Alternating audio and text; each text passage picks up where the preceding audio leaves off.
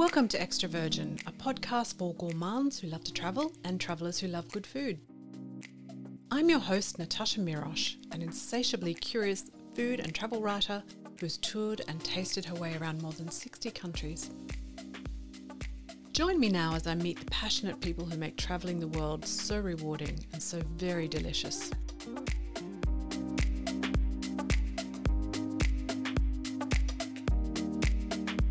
Hey there, thanks for joining me for this episode of Extra Virgin, and please excuse my voice.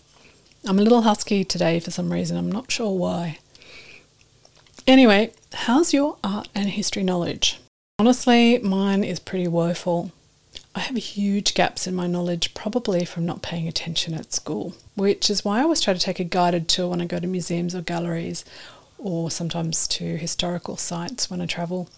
For me, it tends to stick so much better when someone's telling me about it when I'm standing in front of it rather than just reading about it in a book, especially in places like Italy where I happen to be going next week. And I'll tell you a little bit more about that later. Coincidentally, my guest today, Kathleen Olive, is someone who does know a lot about art and history and Italy. She's one of the directors of Limelight Arts Travel and she leads tours to Italy, Spain, the US, and Japan. She's a literary and cultural historian with a PhD in Italian studies, has worked as a lecturer at Sydney Uni and at UTS teaching Italian language, literature, and history. And she's also a lecturer for the Australian Decorative Fine Arts Society.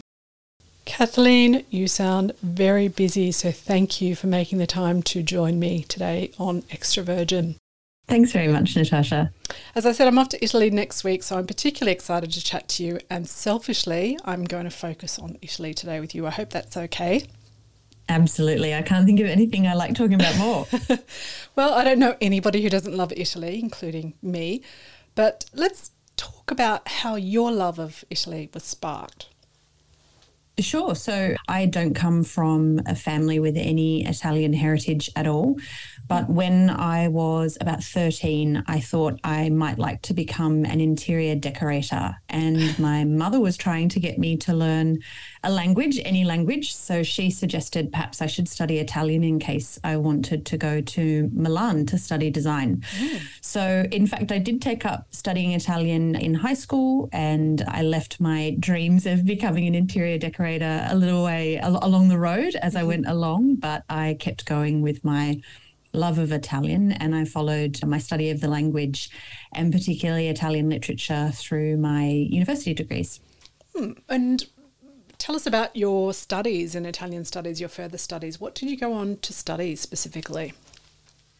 Well, my first trip to Italy happened when I was an undergraduate. I was enticed into adding an honours year onto my degree by a very a clever professor who suggested if I did that, I might be able to get a scholarship to go to Italy for the mm. first time. And so that was a very successful strategy. I did my honours degree in Italian literature as part of my Bachelor of Arts. And I did, I was very lucky. I did get to spend time living in Florence. So I, my area of specialization as an undergraduate and as a postgraduate as well involved looking at old documents, particularly from the 15th century. So I went and spent six months studying in Florence for my honours degree. And then when I came back to Australia, I took up my PhD and I spent half of my PhD living again in studying some documents that were there. So I was very lucky to be able to do that, to have that time studying away as mm-hmm. part of my degrees.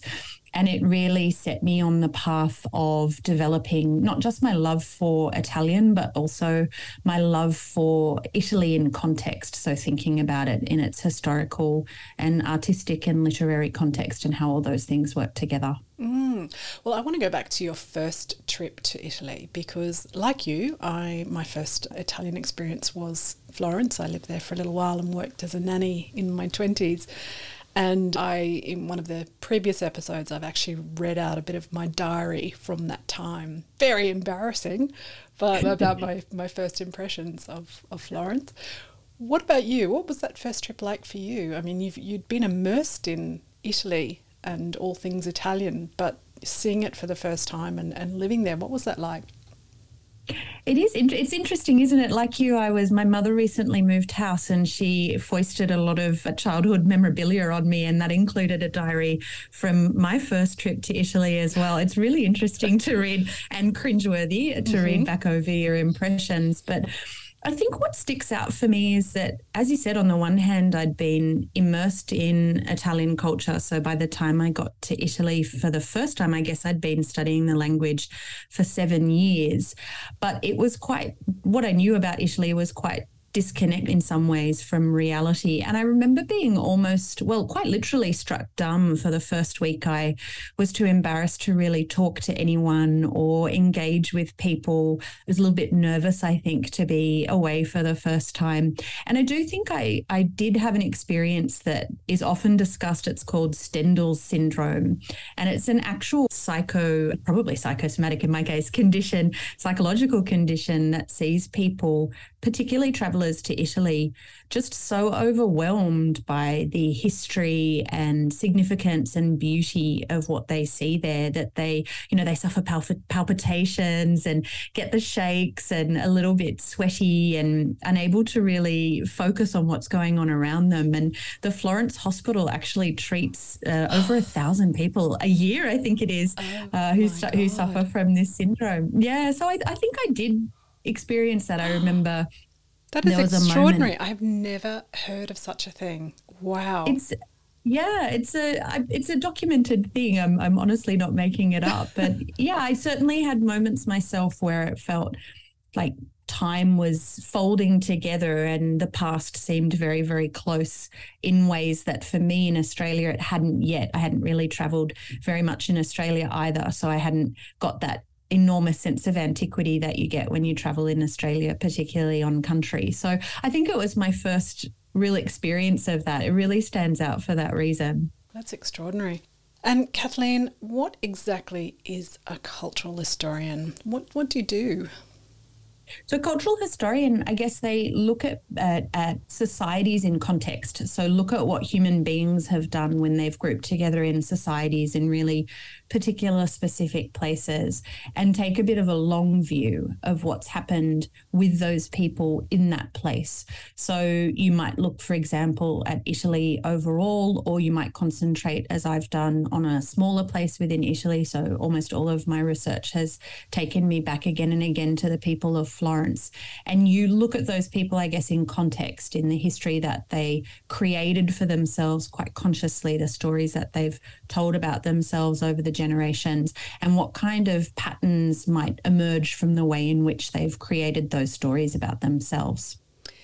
Is is the story of Florence and the Fiorentini a well documented? I mean, is it easy for you to access all of the information that you need yeah, it's a great it's a great question. Florence is probably the easiest place to do that in all of Italy because thanks to various different reasons, they've got the the biggest collection of historic documents in their state archive of anywhere in Italy. So it's not necessarily that Florentines wrote more about themselves than other people did throughout Italy, although some people have suggested they, that they did. But one way or another, they just have more of those documents. And, you know, we're talking about documents that go all the way back to the 11th century, for example. So they kept everything. Florentines were real pack rats. Mm-hmm. And they, from I think it was 1427, they had an annual census that they took over the population. And they did that for about 400 years. And those most of those records have survived. So you can, you know, you can track one person through their tax paying adulthood, but you can track their family and it's yeah it's extraordinary the amount of documentation that survives there so for people working on on florence yeah it's actually quite easy to find the types of information that we need we're really lucky and i'm sure this is probably a, a romanticized idea of of what it's like but are the places where these documents stored you know gorgeous Renaissance or medieval? Are they, you know, modern day office buildings? It's a bit of both, actually. The when I went as a as an honors student, I got the romantic experience on my first time studying there. I studied in a very ancient and beautiful library that was part of the Medici family palace, and it's you know it looks like something out of Harry Potter. It's just amazing. But then, for most of my research and for most of us, I think working on Florence, working in the state archives, that's a really modern building. It mm. was built after the catastrophic flood of 1960. It was built a little way back from the river because the old archive had been flooded by the Arno River during the 1966 flood. So it's very, very modern, kind of brutalist office mm. block, and you work upstairs away from the floodwaters, and it's it's not particularly romantic at all. You fight with the lockers, you fight with the coffee machine to try and get your little espresso on your breaks, but but it's certainly a very easy and comfortable place to work. But some certainly some of the archives are still very, very romantic. It's exactly what you hope it's going to oh. look like mm. when you go over there and start working. And Kathleen, have you got a particular era or tighter subject focus that's your particular passion? I do, yeah. So I concentrate quite specifically on the 15th century in Florence. And, you know, like true academic areas of specialization, it gets even narrower than that. So, what I like to look at are forms of writing that were made by people who were not part of the highly educated elite. So, I particularly look at everyday workers and craftsmen and artists and artisans and what they wrote about themselves and about their city. So they were literate, but they weren't, mm. you know, highfalutin writers. And that's particularly what I like to look at. And why are the, uh, why are their writings saved in the archives?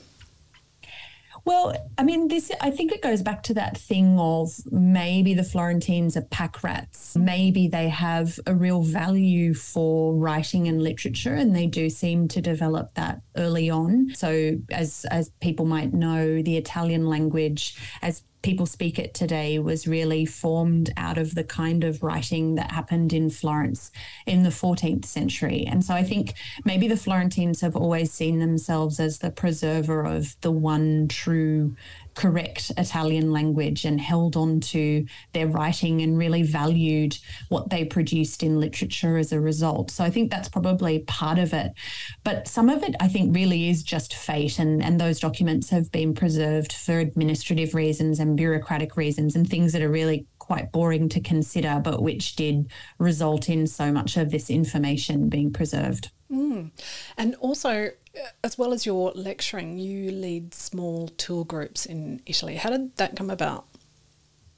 Yeah, well, when I was teaching, so for a while I taught Italian history and language and literature at the University of Sydney. And while I was teaching there, I was asked to take a group of undergraduate students to Siena and Florence for three weeks. And of course, I did not say no. That seemed like too good an opportunity to turn down. And so for those students, it was a study abroad course. They were studying for their degree back in Australia, but they were able to do that while we were traveling around Tuscany together. So that was pretty extraordinary. And I just, I loved it so much that then I was asked if I would take the occasional tour for non students as well. So just for free and interested adult travelers.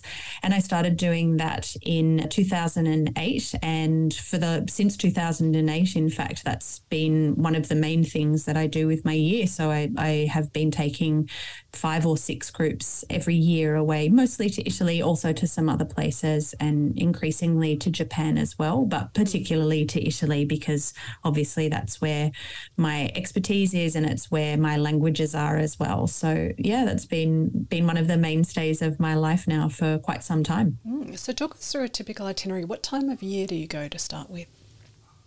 We send groups all through the year, but we particularly like to send groups in the off season or the shoulder season. So, not so much in the high season. We don't really send any groups in European summer or Northern Hemisphere summer, except for performing arts groups, because you do get some great music festivals, mm. classical music festivals then.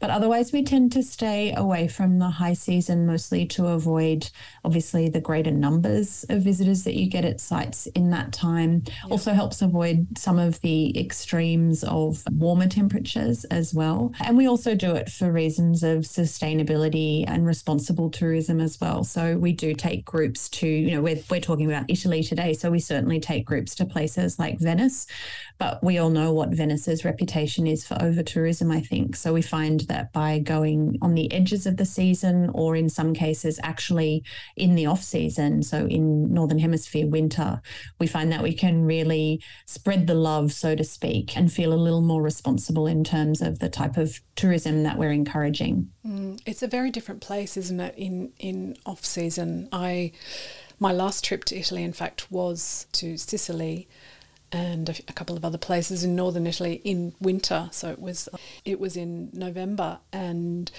Sicily in particular, mm. we were going around the historical sites, practically the only tourists there it's definitely a benefit that people don't talk about. It really does help to keep prices down. You know, accommodation, as long as you avoid peak times like Christmas and New Year, and in in Italy, Epiphany is still quite a big deal on the sixth of January as well. And if you stay away from those dates, it has a huge impact on how much you pay to travel, which I think people don't talk about as much. And obviously, a lot of us we're quite restricted as to when we can travel and when we can take the time off work to go away. But I think if you can go in the off season. I agree with you. I think there's a huge amount to recommend it. And yeah, November's a November's actually a great time. Late October, early November, before the rains that tend to come at the end of November and beginning of December. Yeah, I think it's especially Sicily because it can be so crowded in the mm. season. And then to wander around a Greek temple and have no one else there, yeah. it's such a special experience. It is really, really special. We also stopped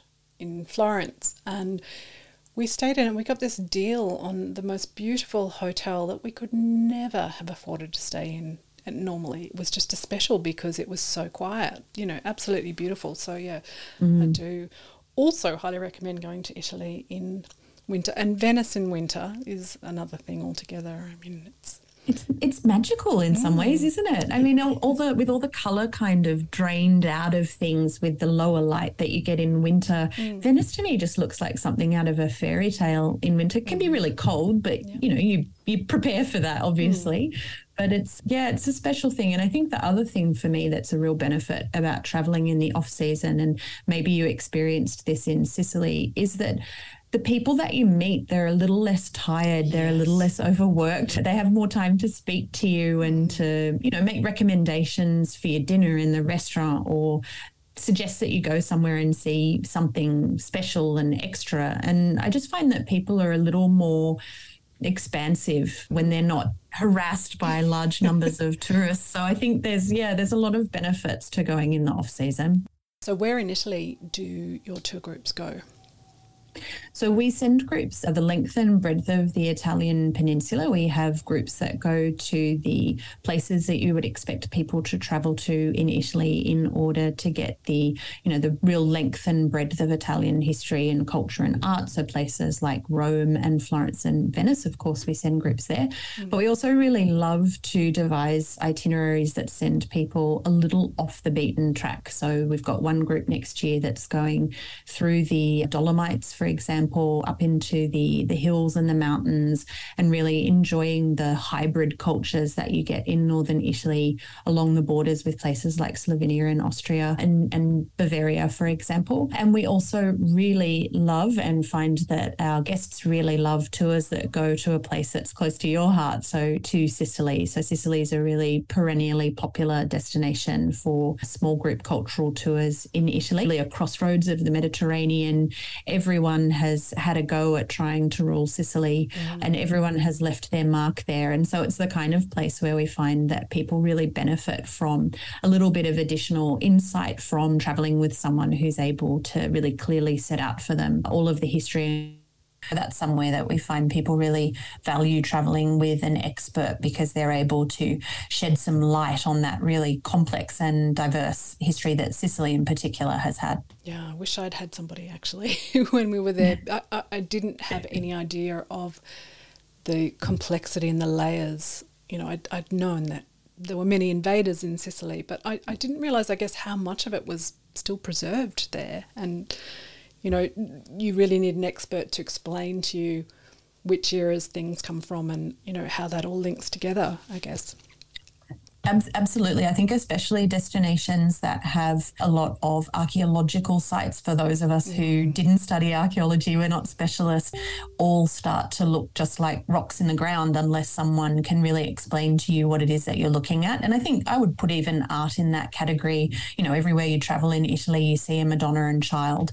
And unless someone can tell you why this one's more important than that one or what, how this one might be different to that one, it can all start to look the same. And it's not not that you don't have a, a fabulous time, but I guess it's just about the kind of depth of an experience that you have and what remains memorable about it afterwards. It helps to do some of that sifting through your thoughts about what it is that you're seeing and what what it, what it means, what you're seeing mm. all means. It can help to do some of that sifting on the actual journey, I think. Mm. Well, I know it's a lot to ask, but do you have a favourite Italian destination? Well, I would I would actually say I would put Sicily very high on that list because I do love Sicily and a very wise man once wrote that if you've been to Italy and not been to Sicily then you haven't seen Italy at all and I'd have to agree with him on that.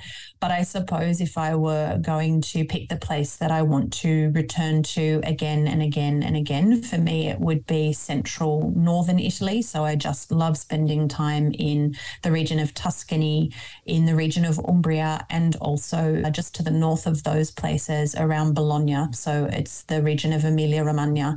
And I just think that the density of uh, particularly medieval and Renaissance art and architecture there really resonates with me because obviously that's my personal passion and my, my research expertise.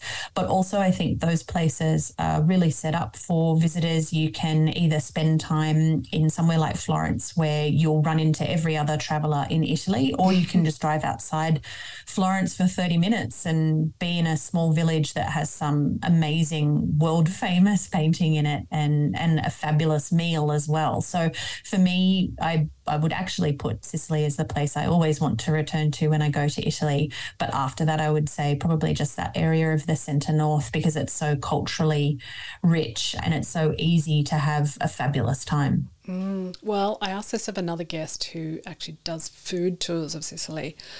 But if you had just 10 days in the whole of Italy, you obviously are going to have to concentrate it on one particular region or, or you know a couple of close close by regions would it be that central area that you're talking about or somewhere else it would be yeah, I mean it's such a cruel question, Natascha. It is. Um, sorry. It, it probably that's okay.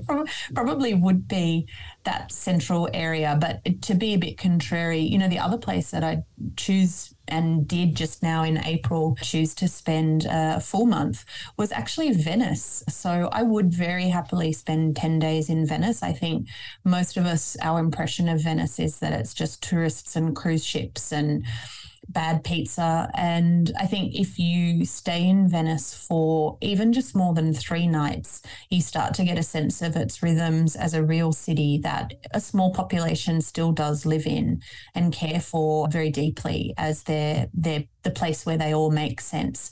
And then there are some fabulous day trips that you can do really easily from Venice as well. So there are probably hundreds of islands in the lagoon, and some of those have, you know, beautiful old monasteries or really quaint little fishing villages. And then you can hit the mainland really easily from Venice and go to all of the cities that are about, I guess, 45 minutes away from Venice by train. So places like Padua, Verona, you can get to Lake Garda really easily and have a little bit of, you know, how the other half lives, villa side tourism on the mm-hmm. lake. And it's just really easy to get a really broad experience with lots of different things like art and history and food and wine, of course, because Prosecco is made just to the north of Venice. So I think 10 days in Venice would be pretty fabulous as well. Oh, it sounds pretty fabulous to me. Now, I believe that you're leading a tour to Tuscany next January, which is not not that long away actually. Tell us about that. What are you going to do with that? So that tour, that's a lovely tour. We're really focusing on that journey on Italian art and architecture in the Middle Ages and Renaissance, which was a moment in Tuscany that was really when a bit of a cultural boom happened, and a lot of our ideas about what great Western art looks like were formed in Tuscany at that time. So I guess that's the theme that we're following through. But we get to do very nice things on that trip. So we get to spend three nights in Lucca, which is a small town in Tuscany, halfway between Florence and Pisa, that still has its Renaissance city walls entirely intact. It has a real reputation for great food and elegant design. They still make some beautiful clothes with local textiles. In Lucca, we also will spend time in Siena. So we've got four nights in Siena. Siena is a place that I think a lot of people visit in Italy just for the day, but the Sienese can be quite closed off, I think, to people. And it really, it, it really is a benefit to spend a little bit of time there and get to know the locals. They have a really proud history in the 14th century that they love to share with people. And then we've got a full week in Florence where we get to overdose really on the great art collections of Florence, but also see how it's really modernizing itself and becoming more and more contemporary with things like the Gucci Museum and the Ferragamo Museum, for example. So, yeah, that's going to be a lovely tour. I'm really looking forward to that one. Well, I'm just taking notes because I will be spending a very quick night in Florence on the way over to Rome from Venice. So I, I didn't know, I did not know there was a Gucci museum in Florence. But um, oh, put it put it high on your list. They also have a fabulous cafe. I don't know if the cafe is still doing this, but when they used to serve your cappuccino, they did the uh, the cocoa on top of your cappuccino in the shape of the Gucci interlocked oh, G's, wow. which was a bit of a dream. And yeah, but they have great cutting edge contemporary art exhibitions, and they hmm. also do a lot of work with their archive. So it's really worth stopping into the Gucci Museum Museum in Florence. Oh, thank you for that tip. And tell me who who comes on your tours? So the members of our groups, they tend to be people from, I guess, their late 60s up. They tend to be people who are still working but enjoy taking a good amount of time off from work to go away and really immerse themselves in a particular destination.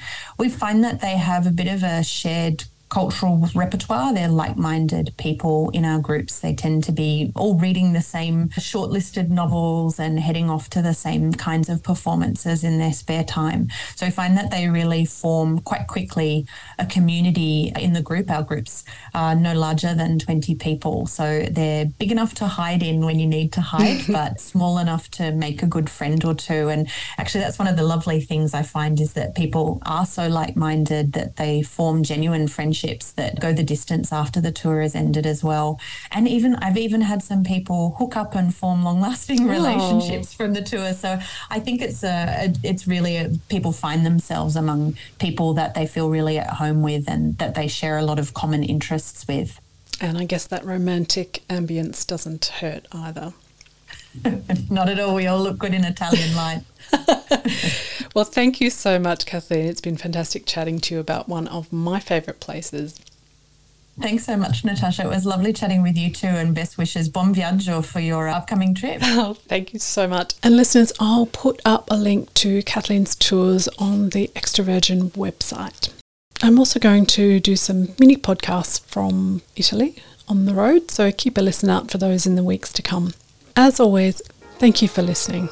Bon voyage and bon appetit. You've been listening to Extra Virgin, a podcast for the epicurious. You can get more great food and travel inspiration, including stories, recipes, reviews, and more, on our website www.extravirginfoodandtravel.com. You can also follow Extra Virgin Food and Travel on Instagram, Twitter, and Facebook, or email us at extravirginfoodandtravel at gmail.com.